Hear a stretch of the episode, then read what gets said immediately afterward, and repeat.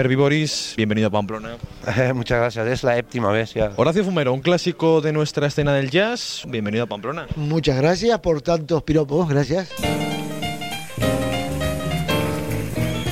En el mes de julio de 2001, dos de los escuderos de Tete tocaban en Pamplona. Fue la primera ocasión que he tenido en mi vida de charlar con ambos, la última, lamentablemente, en el caso del baterista Per Viboris, que falleció hace 15 años. Mucha gente para trabajar en música usaban los grandes bases de la Armada Americana que estaban en toda Europa. Y allí podías por lo menos empezar a tocar tu instrumento. Y lo cogió, me fui al lado de París, a bases, y de allí no paré.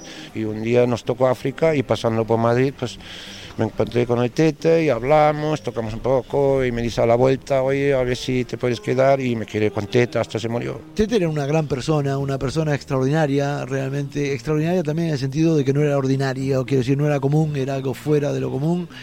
Un tipo con un gran sentido del humor, muy cariñoso, cosa que la gente igual no, no, no ha conocido, es una faceta de él que quizás no era la, la más conocida, un músico extraordinario y para mí el maestro.